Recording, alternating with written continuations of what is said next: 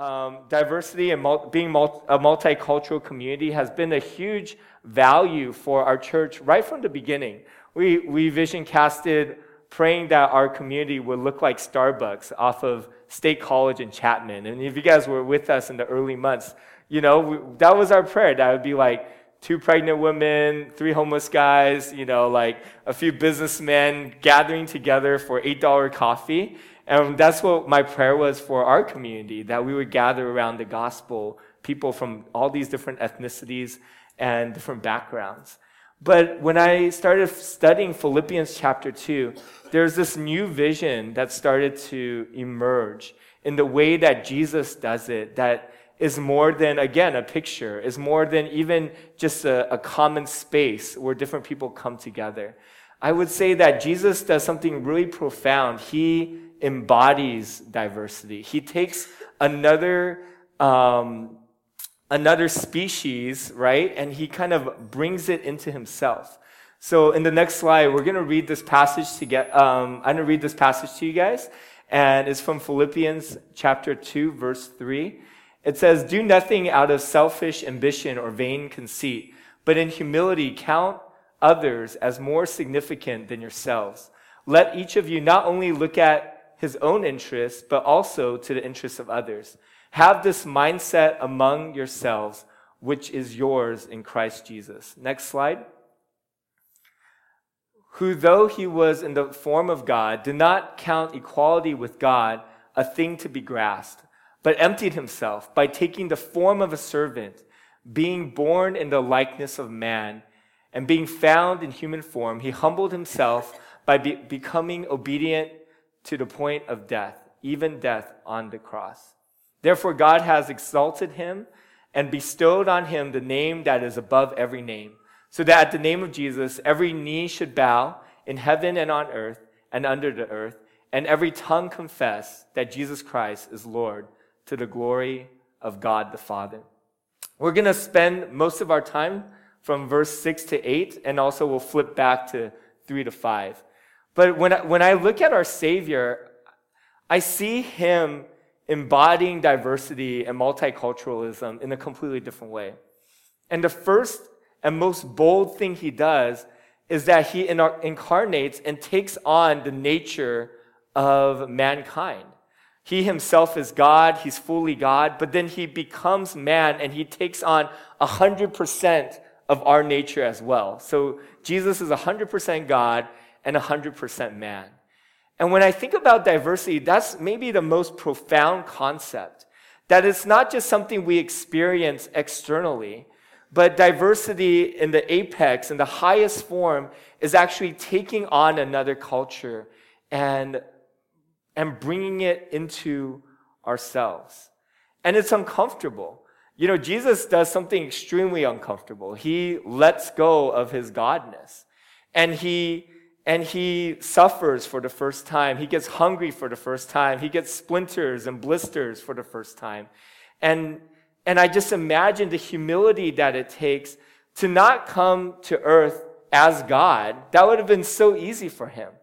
But he takes on our nature. He feels our pain. He empathizes with our weaknesses. And I think that when we look at what diversity could be, beyond a snapshot of four ethnicities talking together over coffee.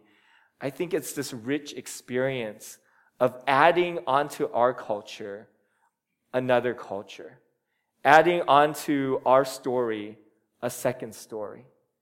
And that's what Jesus does. He crosses culture in the most profound ways that his very nature is changed. Right? We can, we can step across culture and maybe become more Japanese or more Latino, but Jesus splices. He goes from one species to another. He jumps categories. And diversity, in my mind, multiculturalism takes a totally different, it's in a totally different league the way Jesus does it. And he doesn't come as an observer. He doesn't come as God looking at us and interacting with us. He becomes man. I just think it takes a lot of courage. It takes a lot of uncomfortableness, right? When you hang out with people who get you, who might be from your same ethnicity or social economic background or, or same school, um, there's a lot of unspokens that you just get to have as your foundation and progress forward. And you just, there's a lot of comfortableness in that. But when you meet someone who's different from you, it can be frustrating. You can miss each other. You can like, ha- you have to build some of these common things that you didn't have to build with people that, that you are comfortable with. And Jesus does that. And he exemplifies that. And he invites us, I believe, into that as well. The second thing I see in Jesus is that he comes not is the power dynamic in which Jesus comes and becomes human. He doesn't come as a ruler. He doesn't come as a conqueror. He doesn't come as a king. He comes as a servant. And I think in order to really do what Jesus does, to adopt another culture and value, we have to come under that culture and, and learn from it. You know, for Nina and I, maybe I, I, am Chinese, my wife is Korean, and I would say that I've become more Korean. That there's parts of, of being Korean that I really not only understand and started to value, but I've started to adopt. Like, there's this sense of familyness in the Korean culture where when, when you meet someone, you immediately start calling them your brother or your sister or your younger brother or your, your younger sister. And, and I love that. You know, I, I love that sense of family. And then there's an honor system as well, where if someone's older than you, you do things in your language and in your mannerism to give them honor. And there's parts of that that I'm like, wow, I want that as a part of my family. I told you that in our neighborhood, this Mexican grandma has adopted me and Nina. And she was so sad to see us move away. And she said, Anytime you're in the neighborhood, just come inside my house. I will cook for you. I'll give you food, you know? And, and I think that's how I feel. Every time I walk into her home, like every generation is always there hanging out, doing like life together. And I love that. And when we come in, it, we don't feel like strangers. That a part of the Latino culture is that once you're in their home, you're family as well. And they, and you just kind of become part of family. And I want that. And, and there's a part of that that me and Nina have taken in to our family. And we've said, hey, when you walk in through these doors, our hope is that you feel like family with us. You're not guests. Go straight to the fridge if you're hungry, you know, like wash your clothes in our, in our washing machine. And I think a part of that is because not only have we observed a different culture, but we've wanted to adopt it into our life. Um, and I think Tom Virtue, he's one of my mentors. He's a large, he was like a pretty high leader in Cru. And then he joined Epic. And he said, when I first started joining Epic, this is a campus ministry, the largest nonprofit uh, in the world that Jonathan and I get the privilege of staffing and others of you here. And uh, he said, you know, the way that Cru leadership looks at Epic and Destino, it's like a strategic way in order for the whole campus to be reached, right? So we launched these ethnic movements. And for Tom, Tom Virtue, when he started with Epic, he said, that's what I believed in. I wanted to help reach every student by building up this Epic movement. But as he went into this Asian American culture, as he came as a learner, he said, man, like, it's not primarily been a strategic move now, like 10 years later, it's primarily been the richest experience I've had as a human. This adopting another culture, this being coming under and learning from. And when I think about how Jesus enters into the world, he comes as a learner. He comes as a baby. And when I see my friends have, have kids, I'm like astonished by how little they know and how little I knew. I thought I, I came to the earth like walking and being able to feed myself. Like, you have to learn how to sleep. You know, you're taught how to poo. You're taught how to eat. I forgot all of these things until I watched these wonderful moms in our community patiently teach their kids these things. And Jesus comes as a learner. He doesn't come at 30. He comes at zero and one month and two, and he learns how to eat and he learns this, the human experience of walking and learning how to speak and learning how to interact with people. And I, I think that you don't get to enter into this kind of diversity until you place yourself as a servant, right?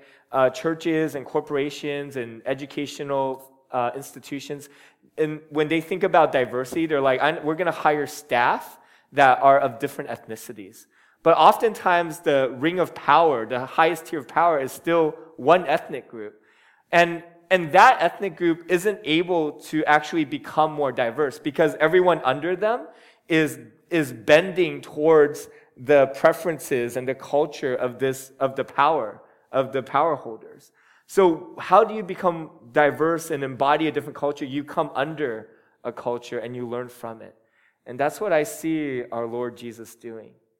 He not only takes on the human nature and, and jumps culture in the most profound and extreme ways, but he enters in as a learner and as a servant. He does the command of valuing others above ourselves, right? You do that through coming humbly as a servant and learning. That's how you value another above yourself. That's the exhortation a few verses prior. And not only does he humble himself and take on uh, the store, um, the position of a servant, but he takes on our story and he's and he sacrifices for our story. That Jesus takes on the form of a man, c- comes as a servant, but then enters into our cause. That we have this human story of, of being created by God and being in perfect relationship with Him and each other. And then we fall, we sin against Him, and we're plagued by sin throughout the history of, of, of mankind. And God redeems us in all these different ways. And Jesus, when He becomes human, He takes on the human story. And he says, I'm going to fight for your cause. I'm going to come into your nature and fight for your cause. And he, in the greatest act of service, in the greatest act of sacrifice, he dies on the cross for our story. And he says, I'm going to, because of my death, I'm going to be the second Adam, right? There was the first Adam who represented us. Um, in sin and in rebellion against God, and we all suffer the consequences of that. But Jesus comes into our story as the second Adam, and he gives his life for us, and he lives righteously for us. And we, and he, in, in, in inserting himself in this part of our story, we live a totally, the human narrative shifts because of his sacrifice. Um, let me share with you a few examples of what this looks like, maybe for us in our context, in our history, and hopefully also in what, what, what Renew could look like. So, in the next slide is um, Martin Luther in one of his marches, and every man and woman in that picture is extremely courageous. Um, and they, they're fighting this this cause against discrimination and against injustice. But what I notice is um, the white men and and maybe this white lady standing in in this picture, and I I think about diversity, and I feel like this is maybe the most powerful um, vision of diversity that these men who are of another ethnic group um, would step in and say, I'm going to, this is what diversity means to me. It's like they would say, I'm going to enter into another story, enter into another narrative. And I'm going to, I'm going to elevate this other culture and fight their storyline with them. I'm going to elevate the kingdom culture that our first allegiance isn't to our ethnicity, it isn't to our economic uh, status, it isn't to our alma mater, right? It's to this kingdom value. And so these men, I, I just assume, I'm just going to tell their story as if I know them, but they move from one story to another because this other story has kingdom ramifications and values in which they have more allegiance to than their own storyline. And so they enter in and they say, I'm going to stand with these men for this other story and serve them. I'm going to place myself under their cause. And they are my heroes as well. You know, for me, uh, I remember going to Cru 15 and hearing about Charleston and this shooting. Um, this guy walks into a black church and just shoots all these people. And, and I felt a little detached from that story. And maybe it is the ethnic aspect of it and how that was like kind of uh, highlighted. And this woman comes up and she's a relative of someone who, who was shot and killed. And she talks about grief and she talks about racism and she talks about forgiveness. And it was just heart wrenching. And for the first time, I was able to step into her story and say, man, like I, I kind of understand. Like I can Im- imagine being the pastor of this church. I can imagine losing brothers and sisters. I can imagine the grief of feeling like it doesn't, it doesn't mean as much because I'm black. And I remember just sitting in the chair, like sobbing and having tears like run from my hand down my elbow, and my elbow was on my knee, down my knee, onto my foot, and making this puddle on the ground. I think I dehydrated a little bit by how much I cried. And I think, I feel like you didn't, you, you might not have entered into another story unless you emote with them. That that means you're a part of their story. You can understand it and, and uh, academically and be on the outside and say, oh, I kind of get what they're going through. But to embody it, to take it on, to say, hey, this is my cause and my story and my culture as well, they, there will be emotions attached. And I think that it was when I was able to cry with her that I was able to enter in as well.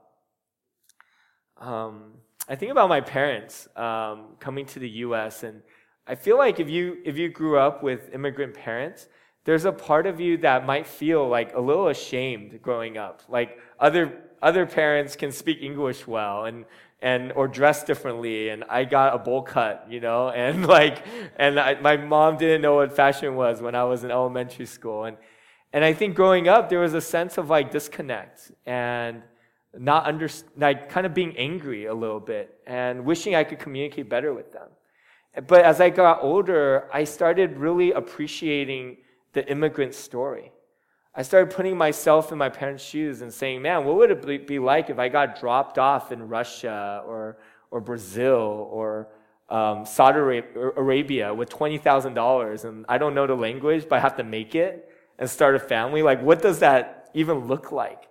And how like these people who travel across land and sea and, and learn a different language are, are these, I mean, it filters out the high majority of people. Most people aren't going to do that. And the people who actually get here, you get a, a, a specific breed of courage and intelligence and boldness and innovation. And I think that's what's made America amazing. Everyone who got here, except for Native Americans, came with that kind of courage, with that kind of heroism. And now when I look at my parents, um, there's, there's a story that I, I love and that I get to be a part of. Um, you know, last example, I think about um, the gay community. And I don't speak about this often because I'm still listening and I'm still trying to hear their story.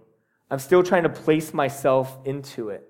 And so I've been on um, websites um, and, and I've just been kind of reading the most important issues to them. And there's so much pain associated with this community, and there's so much bullying and harassment and feeling outed by families and churches and communities. And I'm asking, like, do I care about their stories? Am I willing to enter in and to walk and journey and say, can this be my story as well? And I have, um, there's people at our church, and there's many people that I'm friends with who are gay, and, and one of them, he, he wants to live a celibate life. And I think that's such an easy thing to throw at someone. Like, why don't you just be celibate? And maybe I, I could be accused of doing that as well. But then I sat with him and we're just talking and I'm just listening and, and trying to enter in into what it means to spend a lifetime by yourself. To see like how that is probably the greatest sacrifice anyone can make, you know, to, to just say, I'm going to be alone, and to watch people form families and your friends get married and have kids and and still be in an apartment and, and by yourself, and then to see people retire and have someone to spend the rest of their life with. And I'm not saying any of my theology has shifted, but the way I relate, the way I can enter in, the way I can cry with someone and struggle with someone, and the way that I rethink about our community. Like if we're asking someone to make that kind of sacrifice, how do how are we going to be their family in a totally different way that isn't just like church on Sundays, but like, will you be, will Mike, what, can I share my kids with you? Can I have you over for dinner? Can I be family to you in a way that's totally different? And, and will I, am I willing to, to just step into your shoes so that I'm not just throwing out these answers that are so, like, it costs me nothing, but it's costing them so much. And, and I say it like, like it's costing me nothing. And so I just feel like Jesus does it right. And he does it in these really profound ways where he embodies and he serves and listens and learns and then he sacrifices and enters into another story and promotes another cause. And I pray in our community, God's blessed us with diversity. I, I think I would have bet against us like I wanted it, but the probability of us becoming a diverse community is so small. And so many of you have pioneered it for us. You've stepped into a community where you are the minority culture. And you said, I'm going to still be here and be uncomfortable. And I'm so thankful for you. And I know it can still be hard. But I pray for a community that is willing to not just take photos together um, and be put on brochures, but really we can pull into each other's stories. We can listen and learn and, and, and elevate the value of each other and the interests and the storyline of each other above ourselves. And I think that Jesus, yes, he sacrifices a lot to be a person, a, a man, a, a human. But I feel like there was a richness that he wanted from that as well. And he took it on, not just for 33 years, but he took on our nature for the rest of eternity. There must have been something valuable to him to do that. Something that caused worship and more glory for him to do that. And I, I hope that as a community, we would give that gift to each other to be friends, to love, to be uncomfortable, and to say someone who's the most different from me might have the most richness to offer me. And that we would start drawing each other's differences and, and start to own it and say, that's mine too, and your fight is mine, and your story is mine.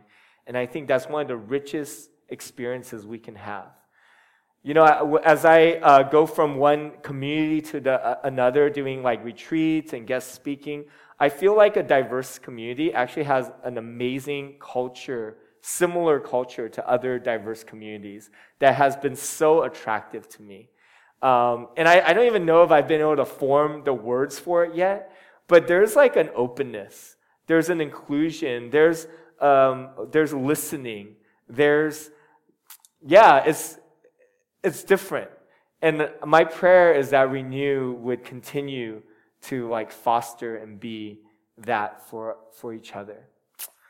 Let's pray together. Father, we just come to you and um, we, we ask that you make us, continue to make us a diverse community, not only in ethnicity and, and culture, but in every category. Um, and I pray, Lord, that we wouldn't just feel okay being friends and, and becoming comfortable, that that's really good and, and maybe uh, five steps from where we already are. But I pray that there would be this desire to hear stories and to bring cultures into our own and to fight causes that represent your kingdom that might not be um, our own causes. Um, I pray, Lord, that the culture of renew would be one of, of service, that the culture of renew would be one of sacrifice that the culture of renew would be one of of valuing others above our own. And um, yeah, that our culture would be, um, would be emulating our Savior who does this amazing act of, of walking across and serving and sacrificing. As we take communion today during this time of worship, let's remember the blood that was spilt for us to forgive our sins, to enter into our story, the body that was broken for us. And let's also think about how Jesus took on blood and body um, and took on our story. And I pray that in our context and in the context that you have outside of this community, you would be willing to do that for, for others um, as well. Amen.